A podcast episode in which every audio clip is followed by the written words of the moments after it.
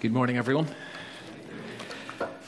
Uh, last week, if you were here, uh, I shared three words for twenty twenty.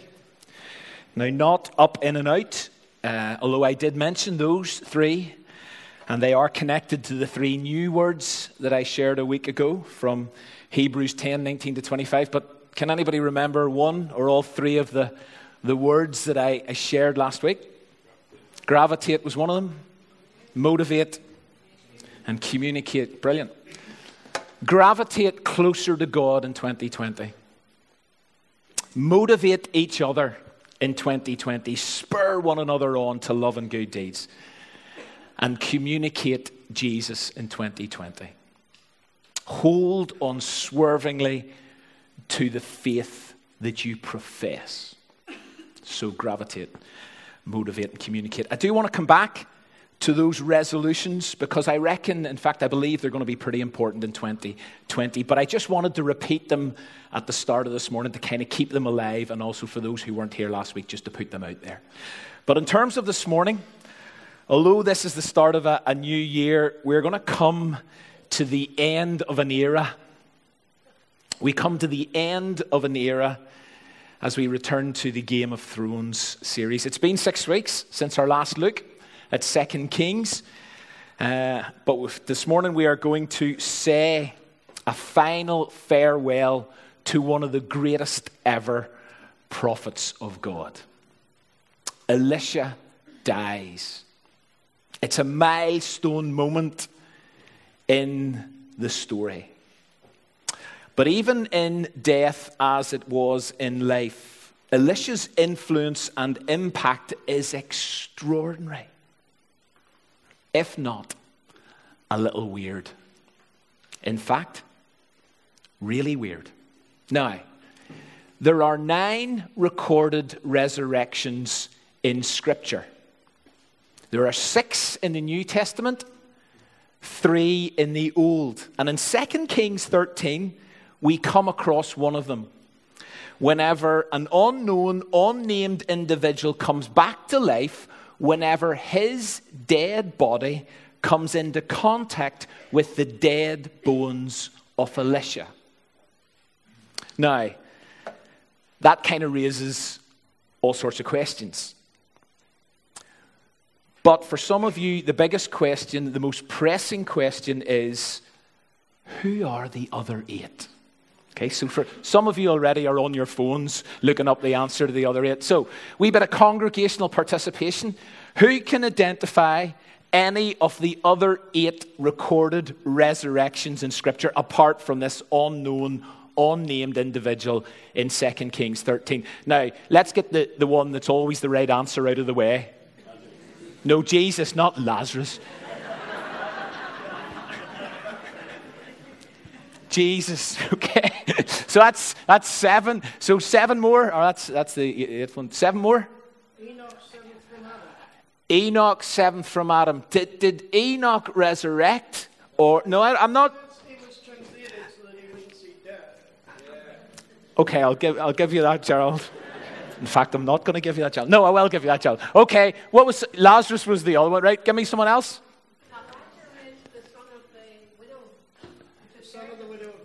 Son of the widow of Nain. Sorry, which one did you, Dorothea?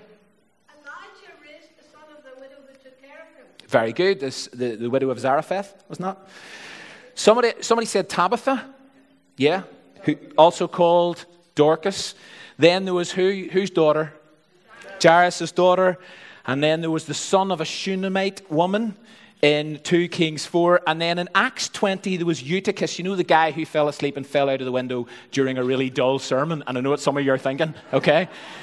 just just don't go there, okay? So, nine recorded resurrections. Although, that's, there, there they are, by the way. There's the eight of them plus the one in Second Kings thirteen.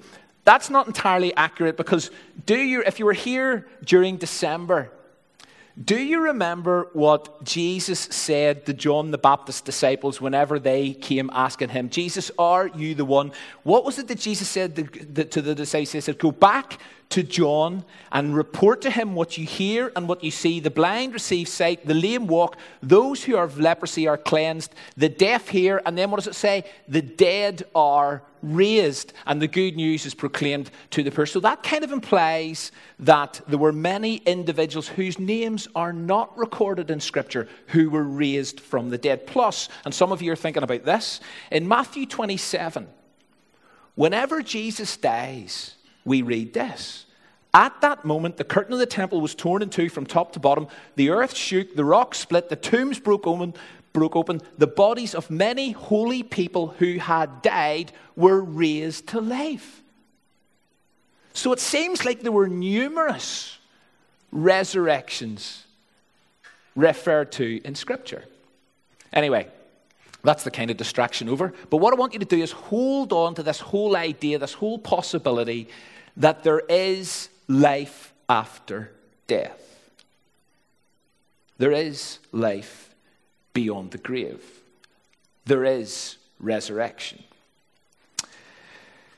But back to Second Kings thirteen, where alongside the details of Elisha's death, we also read the stories of two more kings. We, we've been journeying through these books now for months, and, and we're going to continue. And I know I had thought of stopping, but a number of you have said, no, look, let's, let's keep going. So we are going to keep going for another few weeks anyway. But we read about two more kings in Second, uh, Second Kings thirteen. Jehoahaz and Jehoash. Now, all these names sound so familiar, don't they? And I can't pronounce them right anyway, so that doesn't help. But Jehoahaz is dad, Jehoash is his son, and their stories are in this chapter. So please, if you can, let's stand for the public reading of God's life-giving word. I don't have the words on screen this morning, so if you can see it in a copy of God's word in front of you, that would be great, but there's no words that are going to come onto the screen.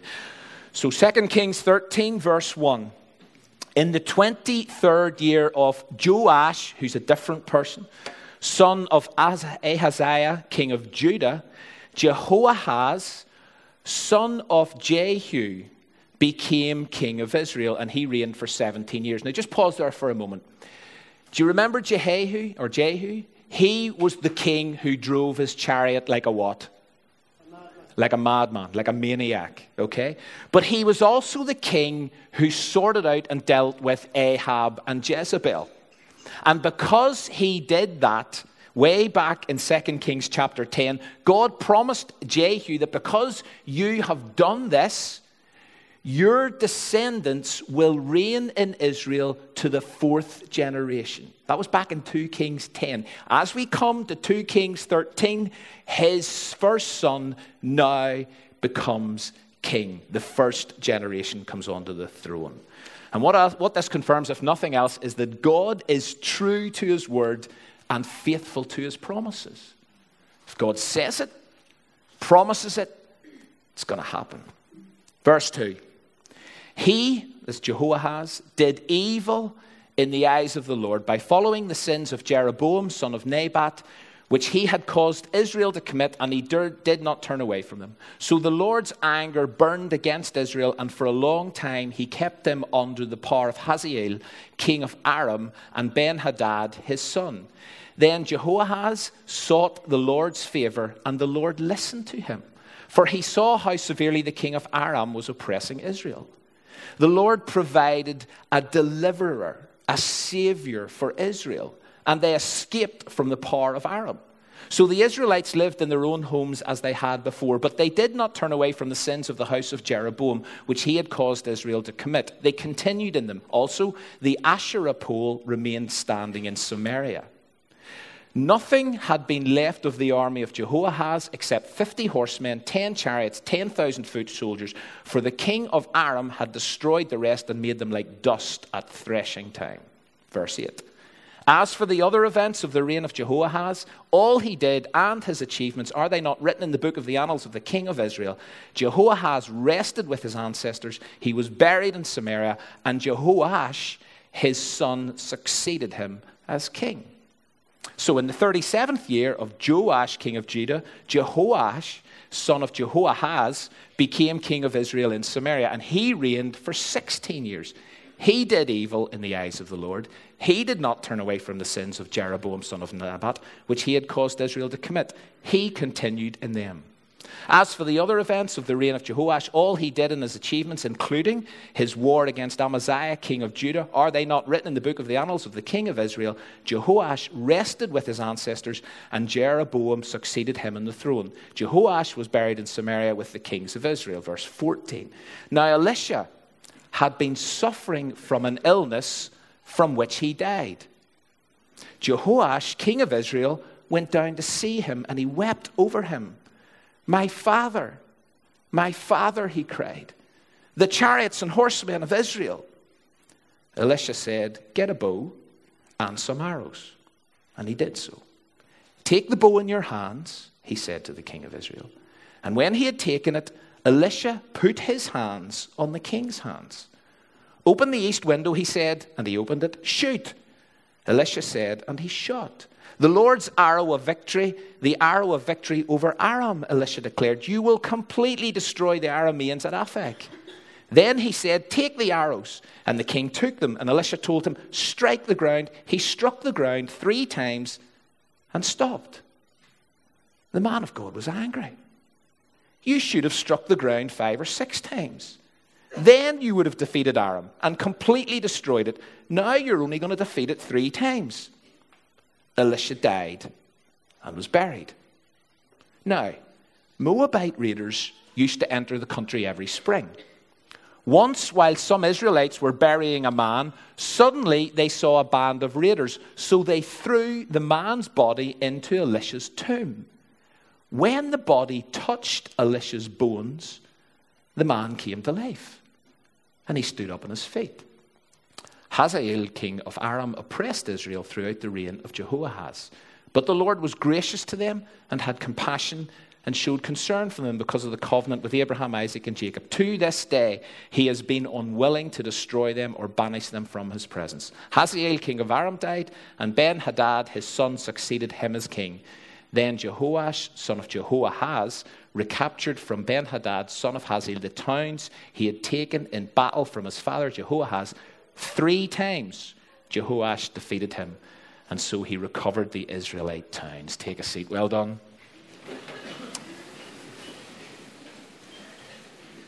Isn't it really interesting, or I, th- I think it's really interesting, that even though someone ignores God and has no time for God for the most part, even though someone does what is morally wrong, or incredibly immoral. And no matter whether somebody pursues a life of full-on sin and sinning, isn't it interesting that whenever they turn to God in a crisis, God not only listens to them, but he answers them? What's that about? Well, it's this. It's grace.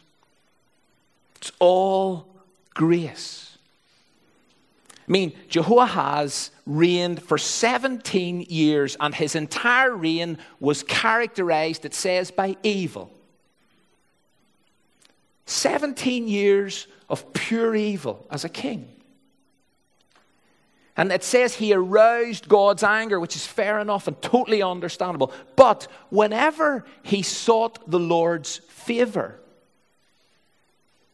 the Lord heard him and responded positively. He provided a deliverer, or if you've got the E S V or the R S V, he provided a savior who then rescued Israel. Now, the identity of that Savior is a mystery. Don't get sidetracked. People go down all kinds of, or go off on all kinds of different tangents trying to work out, well, who was the deliverer, the Savior that God provided at this time? That's not the point. The fact is, God provided a deliverer to a man and to a group of people who didn't deserve it. It's not the first time God did that. And it certainly won't be the last time God did that. As Christmas has reminded us yet again, his name will be called Jesus, for he will save his people from their sins. Not because any of them, not because any single person here sitting this morning warranted to be saved, simply because of grace, simply because God so loved you that he sent the greatest gift ever given because of the greatest love ever shown. It's all grace. God saves. It's his heart. And here in Second Kings thirteen, in what for some people might be a relatively obscure text, in Second Kings thirteen, it's as if a gospel light shines. A selfish, self-centered king who has no time for God is saved by the amazing grace of God. Don't miss this. Don't miss grace. And as you come to this story, you kind of hope that that will be recognized by this king. That even though he has spent his entire reign doing evil, having no time whatsoever for God, that when he turned to God and he encountered God's grace, you'd hope that he acknowledged that, he appreciated that. But it doesn't seem to be the case. Because look at verse six. The moment the danger has passed, the moment everybody gets comfortable again, the moment everybody gets back into their own homes, they return to Sin City.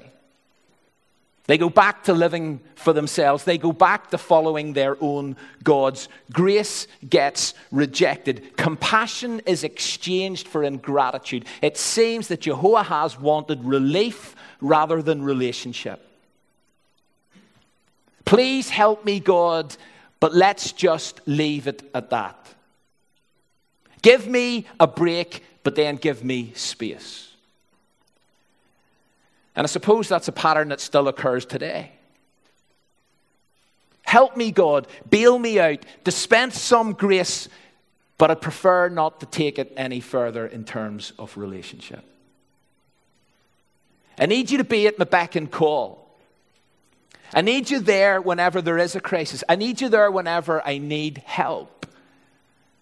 But as for the rest of the time, let me just get on with my life. But you know the incredible thing is, God in his grace is always there. He's not far from any one of us. Jehoahaz and company were on the receiving end of the unmerited grace of God. But once the threat was over, they opted for a return to their own way. Well, eventually this king dies. And his son, Jehoash, becomes king, not for seventeen years, but this time for sixteen years. And then, sadly, we read that all too familiar introductory and damning refrain. He did evil in the eyes of the Lord, and he did not turn away from any of the sins that Jeroboam, son of Nabat, which had caused Israel to commit. He continued in them. You know, it's tedious, this story. I know it is. It's tedious how often you just keep coming across this phrase. Sin is tedious. But in verse fourteen, we find a rather fascinating incident and episode in this king's life. So we discover Elisha is terminally ill. Now, why? What was the nature of his illness? We, we have no clue. But he is terminally ill. But Jehoash, or Jehoash goes to visit him, which is strange. And he doesn't just go to visit him, he weeps over him. Now, kings, especially those who are hell-bent on doing evil, they didn't tend to go to see prophets. It often generally happened the other way around. Prophets went to see kings. So why is this prophet, or is this king, going to visit Elisha? That's a good question. But as you read on, you discover that this king is about to be under attack. And Elisha, sick and all that he is, he's got a word for him, but it comes in the form of a striking visual aid. And so once again, what we're into here is the realms of a wicked king turning to a man of God when he needs help, when he's afraid of what his future holds. And once again, does he get the door slammed in his face? No, he gets assistance. He gets help. He receives grace. Doesn't deserve it. For sixteen years, he reigns in evil. But when he f- is afraid for his future because there's an enemy about to attack him, he turns to the man of God. and he finds help. Like his dad, he didn't deserve it. But Elisha's input and kind of striking visual aid is intriguing. So he, he gets the king to fire an arrow out a window. And he describes this arrow as the Lord's arrow of victory, which really means you are going to defeat your enemy. And so Jehoash is, is kind of thinking, well, so far, so good. And then Elisha says to the king, I want you to take more arrows. Or it implies, in the way the language is structured, take all the arrows that are in your quiver and fire them into the ground or strike the ground with them. So the king starts to do that. But he stops after three. Who knows why? But Elisha is raging. And he says to him, you should have done that five or six times. Because you see, if you'd done that five or six times, that would have ensured the complete destruction of your enemy. But now you're only going to defeat Aram three times. So the question is, why did Joash stop after three? Discuss. Why? Well, nobody's got a clue. So let me give you three possibilities. Was it because he couldn't be bothered doing any more? Thought he had done enough?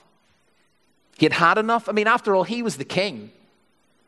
That's one possibility. Second possibility, was it because partial obedience to the word of God is always easier than total obedience?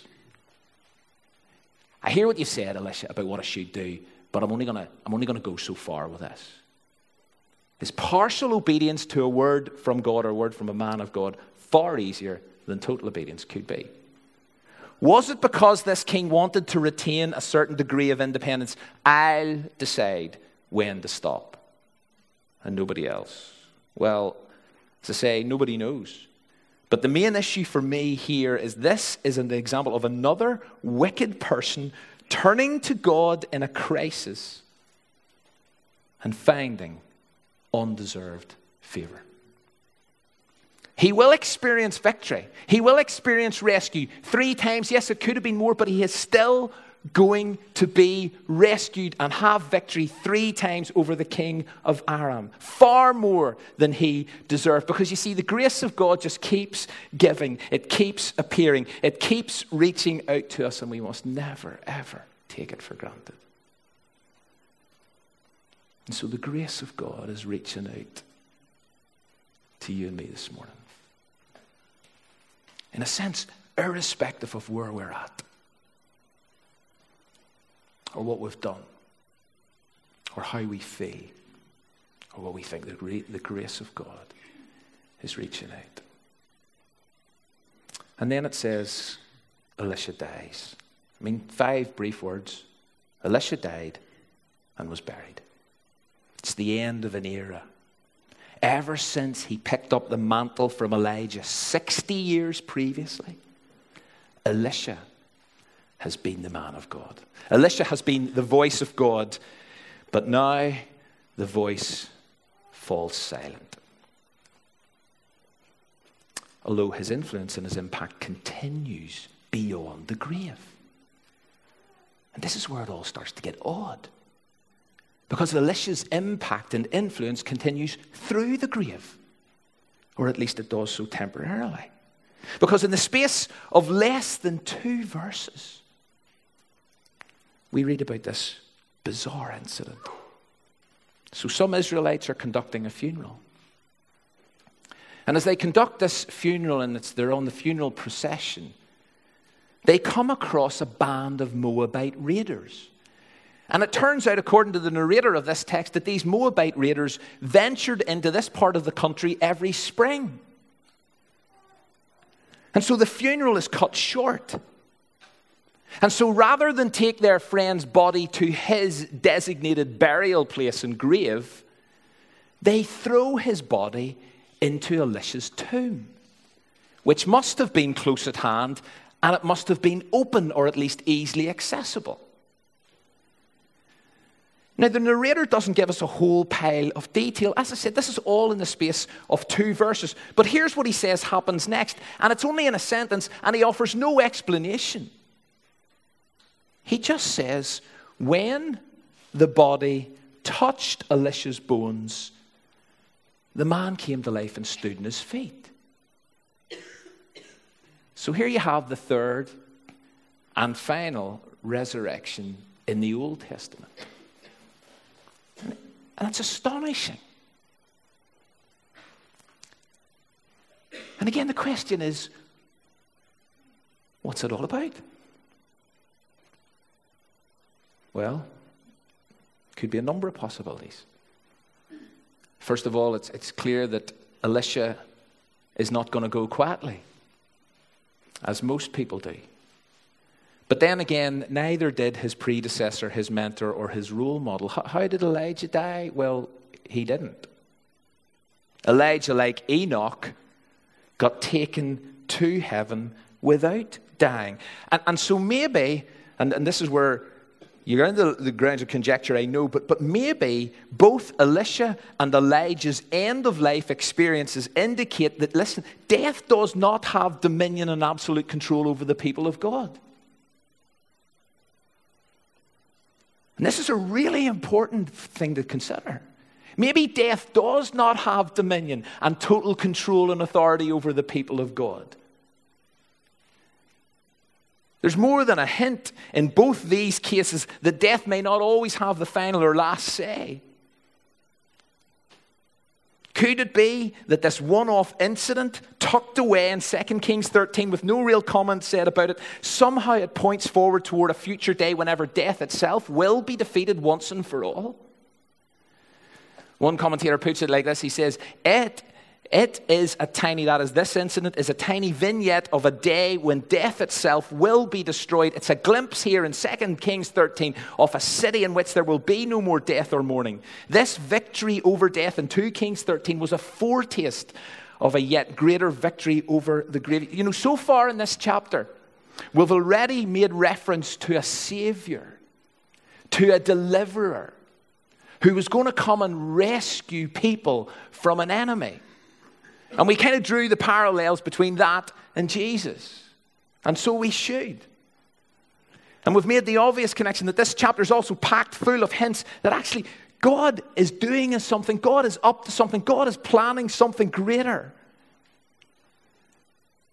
And here, as a dead body touches the bones of another dead body, there is life. Is there hints of resurrection here? Rumors of redemption? Or maybe at a slightly simpler level, what happens here kind of sums up Elisha's sixty years of ministry. A ministry of bringing life out of death. That as an instrument of God's life-giving word, this dramatic episode captures in a striking moment what this man's entire ministry was all about. It was all about bringing life out of death via the word of God. I suppose the good news of the Bible is kind of summed up in that, isn't it? God so loved the world that he gave Jesus, that if you believe in him, you won't perish, but you'll have everlasting life. That is the message of God's word. That is the hope of God's word. That is the hope of the gospel. Death does not have the final say. Elisha is dead, but somehow he still speaks. The question is, are we listening? And so the Bible, as we know, it's packed full of information regarding life and death, full of information regarding life after death. And so this resurrection in Second Kings thirteen, and it's not the only one, and as I said earlier, it's not the greatest one, because as we all know, and I know some of you are thinking, as we all know, this unknown, unnamed, incredibly lucky individual of Second Kings thirteen, he will eventually die again, as did Lazarus, as did the son of the Shunammite. But each of those resurrections points towards the eventual resurrection of Jesus, who defeated death once and for all, who defeated our greatest enemy, and then stood and declared in no uncertain terms, I am the resurrection and the life, and the one who believes in me will live even though they die. If you believe in Jesus, you will die. One out of one people said, one out of one people die. But if you believe in Jesus, you will live forever. Death will not have the final say. Death is not the end. That is our hope. But do we believe that? Do we have confidence in that? Do we live in the light of that? Don't let the weirdness of the life-giving bones of a dead prophet rob you of the reminder that death is under God's control, and if you believe in God, you'll live forever. You have an amazing future ahead of you, Christian. Hope springs eternal. Embrace that reality this morning. Let's bring this to a close. Because verse twenty-two reveals that during Jehoash's reign, the king of Aram oppresses the Israelites. But, but look at this next verse. It's on the screen. But the Lord was gracious to them. There's that grace of God again. The Lord was gracious to them, and he had compassion, and he showed concern for them. Why? Because of his covenant with Abraham, Isaac, and Jacob. And to this day, he has been unwilling to destroy them or banish them from his presence. You see, Israel should have been banished from the land long ago. Israel should have been banished, put out of God's presence years before this, given their constant rebellion and apostasy, their constant faithlessness. But because of God's covenant faithfulness, because God is gracious and his compassion, and he is compassionate, he was never going to abandon people. He was never going to break his side of the covenant, his side of the deal, his side of the agreement. The people broke it all the time. God was never going to break it. Because God's gracious and God is compassionate. And again, as we just come bring us down in, please allow those truths to inspire your praise and your commitment. And in the last two verses, the king of Aram dies, and then his son Ben-Hadad takes over. But then it says Jehoash defeats him how many times? Three times. It could have been more, yes. It should have been more, absolutely. But what this reminds us is God is true to his word. He said three times. That's exactly how many times he wins. And so in all that we have said this morning about a God who listens to us when we cry out to him, it's true. All we have said this morning about a God of amazing grace is true. All we've said this morning about a God who provides a Savior who will save his people from their sin is true. All we've said this morning about a God who brings life out of death, who promises that those who believe in him will live forever is true. All we have said about a God who's gracious and compassionate is true. Why? Because Second Kings thirteen teaches it. God's word reveals it. And so as we, and I'm going to ask the guys to come back up the, the, the gate, as we sing our last song, which is Faithful One. And I know we, Nigel drew attention to that line in the song we sang earlier, kingdoms rise and kingdoms fall, but you are faithful through it all. God is true to his word and faithful to his promises. So God listens to you when you cry out to him. God hears. God saves his people from their sin. And death will not have the final say in your life. It's not the end. You will live forever. And so for those of you who have been through the valley of the shadow of death, like sitting at that funeral on Friday morning of Judith's dad, Billy Foster, a man of God, a man who believed in God and committed his life to God and followed God. That was a service of thanksgiving. It was a celebration because, yes, there's grief and there's mourning at the passing. But because he's in Christ, he is alive and will live forever. And that is our hope. Do we believe it? Do we have confidence in it? Let's live in the light of it.